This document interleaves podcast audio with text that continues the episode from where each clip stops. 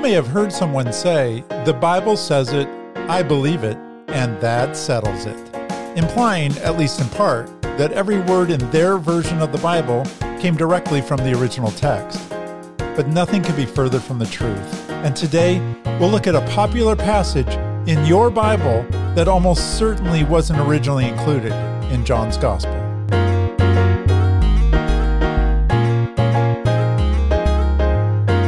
Welcome to episode 13 The Adulterous Variant. As I've stated in previous episodes of the podcast, I spent some time pastoring. In fact, it was over 10 years that I pastored, and a large majority of that was as a youth pastor, but I also served as a Christian ed pastor and I taught adult Sunday school, and I had a lot of different roles while I was there. And it was brand new to pastoring. I had spent almost 20 years uh, selling real estate as an agent. And prior to that, I was a junior high English teacher. And so as I came into this role as pastor, there were a few things that I learned to tread lightly around. And one of those things was the sacredness of Scripture. As I delved into my master's degree and then into my doctorate, I became convinced that while the biblical text that we have today is totally reliable, it also most certainly contains many problems. And as I got my head around that in the academic setting, and then decided, hey, it would be a good thing to bring this into the church setting as well. I got to be honest, it was really awkward. And the text that we're looking at today is one of those texts that some pastors just decide not to deal with because they don't know how to deal with it. And so today in the podcast, we're going to show you behind the textual variant curtain and we're going to expose John 753 through 811 for what it is, and it's nothing to be scared about. It's something that's been discussed for generations. And even though it might be a new discussion to you, you can have confidence that good Bible believing Christians have examined this and delved into it and have opinions on it, and it's a safe conversation to have. So, if you have a copy of the Bible with you, if you're not driving or something like that right now, it might be good to actually get your copy out if you have a physical Bible or if you normally do that online, however you do it on your phone. It'd be good to just look up the version that you normally read in because every English version of the Bible does something slightly different with this bracketed text. John 7:53 through 8:11. It's the story of the adulterous woman and if you go into the NASB, the version that I normally use, it's put within brackets. The ESV, English Standard Version, has put double brackets around it.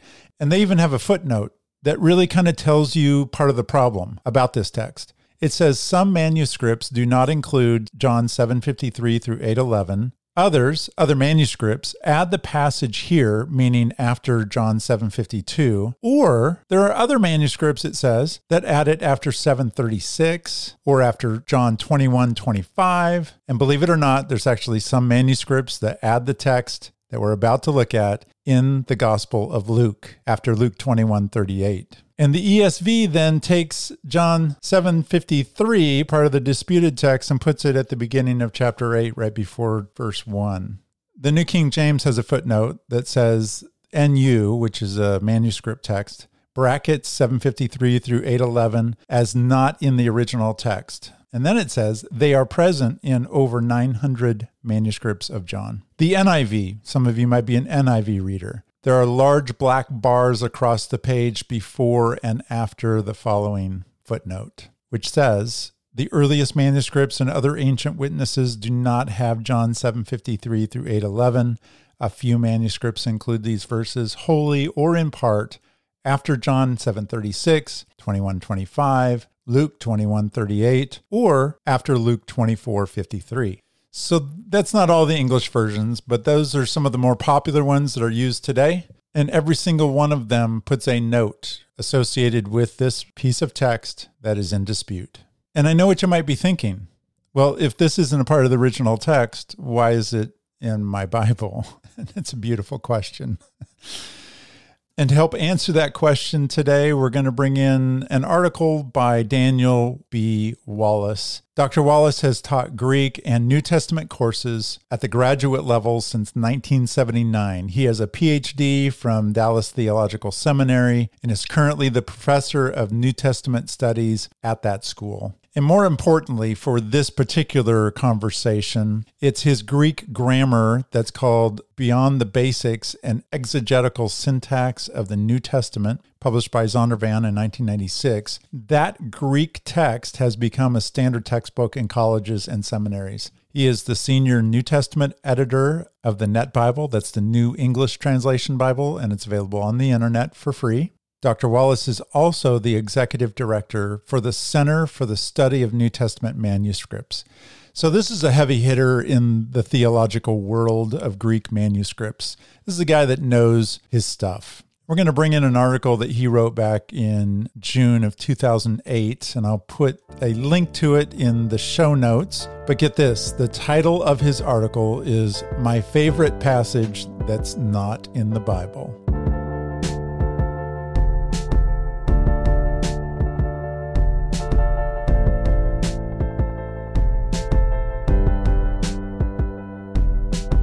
So let's just dive into Wallace's article, and in the process, we'll begin to understand the discussion surrounding these verses in the Bible. Uh, just also one definition a codex. You might not be familiar with what a codex is, and Wallace is going to be talking about it. A codex is simply just an ancient manuscript text in book form rather than in scroll form. So when Wallace mentions a codex or codices, that's just what he's talking about. He begins by saying that the oldest large codices of the Bible that we have lack this whole section of verses. Both of these codices are from the fourth century AD, and they're normally considered to be the most important biblical manuscripts of the New Testament extant today that we have today. Neither of them have these verses. Another codex from Alexandria from the fifth century that we have also does not have this whole passage in it. So, as we begin to talk about this woman caught in adultery passage, it's just important to understand from a biblical textual standpoint the oldest copies of the text that we have currently with us today. They don't include this whole story. But Wallace says it's not only the early Greek manuscripts that we have that lacked this text. He says the great majority of Greek manuscripts through the first eight centuries also lack this pericope, this section. And except for one codex, virtually all of the most important Greek witnesses through the first eight centuries don't have these verses. It's important to note that although the story of the woman caught in adultery is found in most of our printed Bibles today, the evidence suggests that the majority of Bibles during the first eight centuries of the Christian faith did not contain this story. So, externally, he says, most scholars would say that the evidence for it not being an authentic part of John's gospel is rock solid. And Wallace is not alone in that opinion. The majority of textual scholars agree with him. The evidence just simply, when you put it on the table, suggests that the early Christian church did not have this story as a part of the Bible. So, where does that take us? Well, Wallace goes on to say this one of the remarkable things about this passage, in fact, is that it is found in multiple locations. While it says most manuscripts that have it place it in its now traditional location between John 752 and 812, but an entire family of manuscripts has the passage at the end of Luke 21, while another family places it at the end of John's gospel. Other manuscripts place it at the end of Luke or in various places in John 7. So this pericope has all the earmarks of a section of scripture that was looking for a home. And it took up a permanent residence in the ninth century in the middle of the fourth gospel. So, breaking away from Wallace for just a moment, I realized just as we've begun this podcast, if this is brand new information for you and you're a longtime Bible reader, maybe a church attender, you may not have heard any of this before. Even though it's right there in your Bible, bracketed and footnoted, you may have just passed right by it. And it can be a little unsettling. It was for me the first time I delved into this. But it's important to understand, as Wallace says in his article, if the question of its literary authenticity, i.e., whether it was penned by John or not, is settled, the question of its historical authenticity is not. He continues, It is indeed possible that these verses describe an actual incident in the life of Jesus, and they found their way into our Bible because of having the ring of truth. And I'll just break in here. So we've got this interesting situation where textually, there's really no question that it wasn't a part of the early tradition. But from a historical standpoint, lots of people argue that this story may actually be historically accurate, even though it wasn't included. So maybe there was an oral tradition associated with this story, and then a scribe at a later time inserted it into the text. So, how then did this passage make it into our modern translations? Well, there's a couple different things that I'd like to point out. In the Bible Knowledge Commentary's discussion of this passage, it points out that for the Roman Catholics, this passage is authoritative because it's in the Vulgate. So, for just a little history around this, the Latin Vulgate was translated by Jerome uh, he was asked by the Pope to take some of the Latin texts that had been translated from the Greek already, gather those together, and create a standard Latin version of the Bible that would be used for centuries in the West. And so for Roman Catholics, this passage is authoritative because it ended up in the Vulgate. So even though the passage may not have been part of John's original manuscript, Catholics nevertheless accept the passage as having God's authority because the Vulgate includes it. Okay, so with the Roman Catholic history of this being a part of their Bible for centuries, then we get to the King James Version. The first widely used English version was largely based on about a half dozen late manuscripts that included the passage. So when King James authorized his version, they're using late Greek manuscripts that included this story, so it was also included in the King James Version. So, with those two histories, the Catholic Church using it and it being present in the King James Version, which was widely accepted again for centuries, it's created a complicated history that has been difficult to overturn.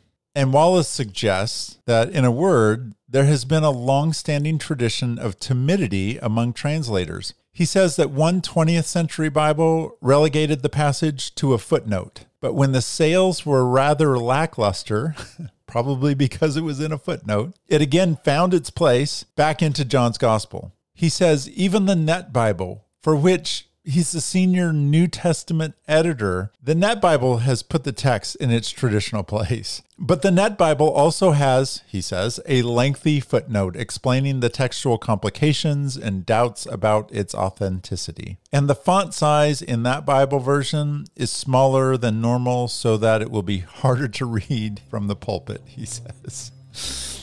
But he concludes, nevertheless, we made the same concession that other translators have made about this text by leaving it in.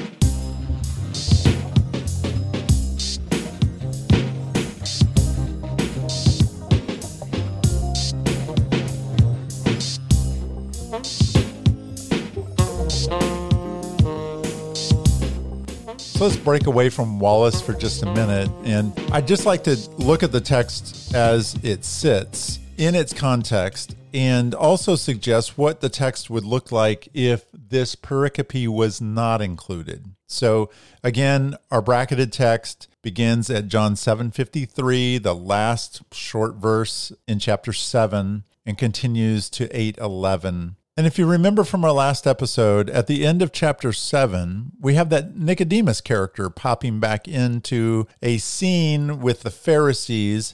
And Nicodemus says this in verse 51 Our law does not judge a man unless it first hears from him and knows what he is doing, does it? And then the Pharisees answer Nicodemus in verse 52. They answered him, You are not also from Galilee, are you? Search and see that no prophet arises out of Galilee.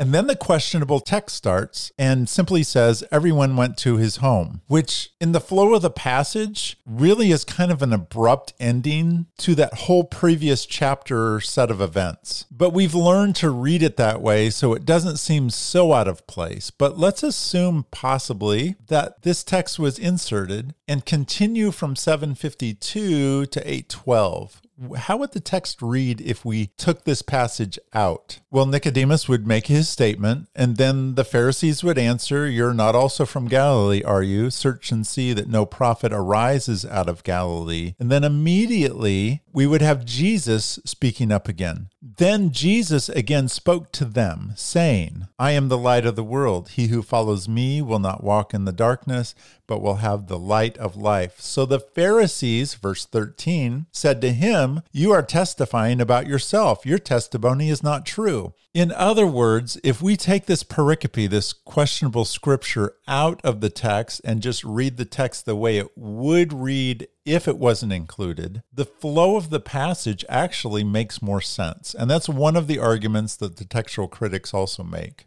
And one of the reasons I picked Wallace's article is for this next argument that he makes, because he says this, and I quote I believe it's time for us to own up to our tradition of timidity and recognize that this has not helped the church in the long haul. It's time to close the gap. And then he makes a bold statement.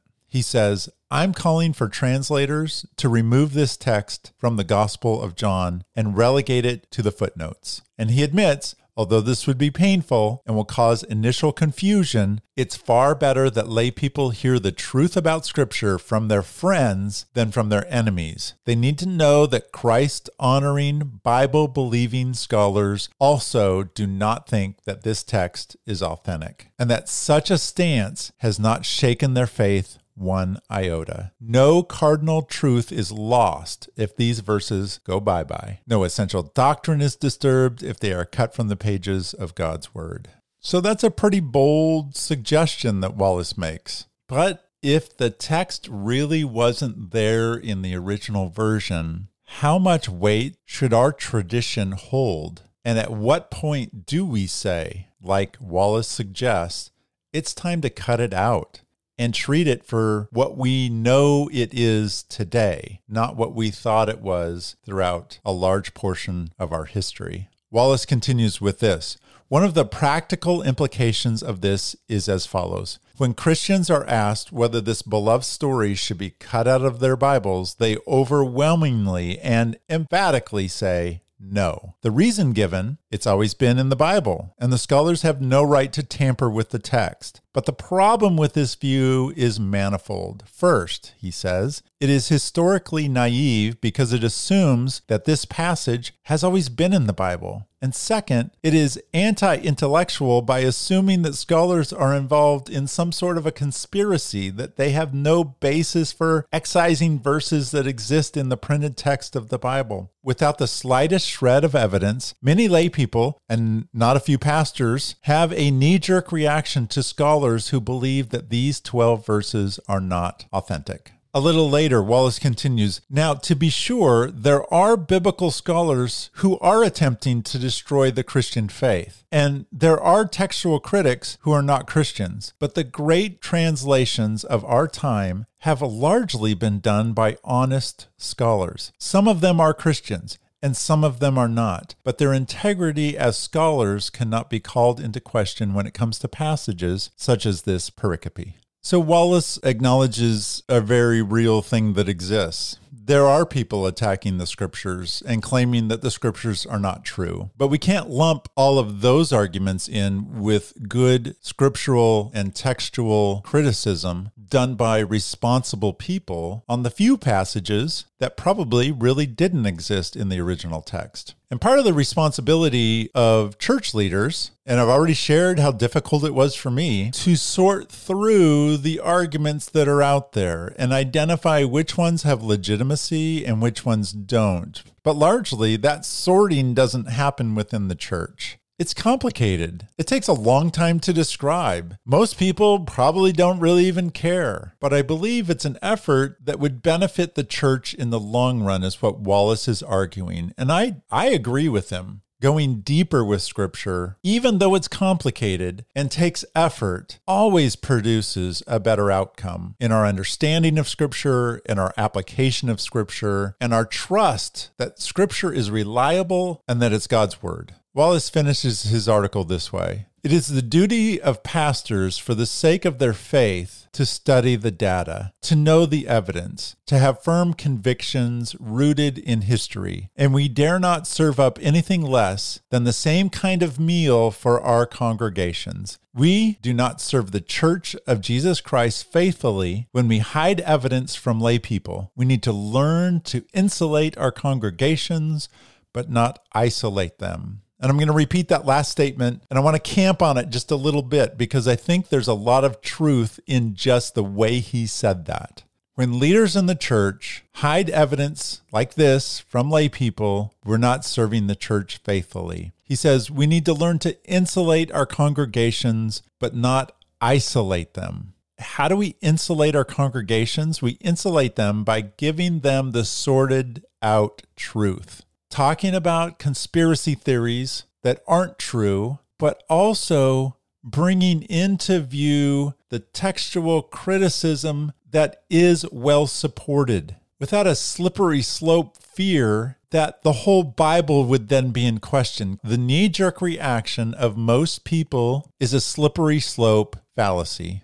There are lots of variations within the manuscripts that we have, and because of the great number of manuscripts that we have, we are able to see through those variations and get very close to what the original text would have been. But it's only by embracing the variants that we are able to get to the original. And if we ignore the variants, if we don't have discussions within the church about the variations, what we're doing is opening the door for those variations that were likely not included in the original to make their way into our tradition and our history. And that's exactly what's happened with this text about the adulterous woman. So, if you're a Bible reader and you're serious about finding out what it really says, your desire should be insulation with the facts. I'll repeat it again because Wallace said it so nicely. We need to learn to insulate our congregations, but not isolate them.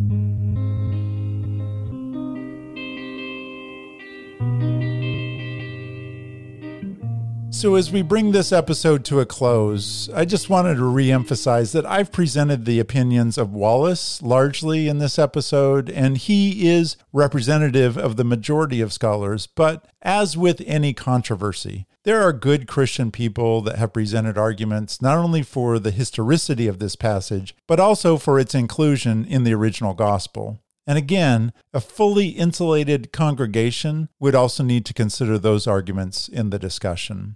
And along those lines, there was a book back in 2016 published called The Pericope of the Adulteress in Contemporary Research. I'll put a link to the book in the show notes, along with the link to a blog post by one of its authors, Larry Hurtado, who gives a nice summary of what you'll find in the book.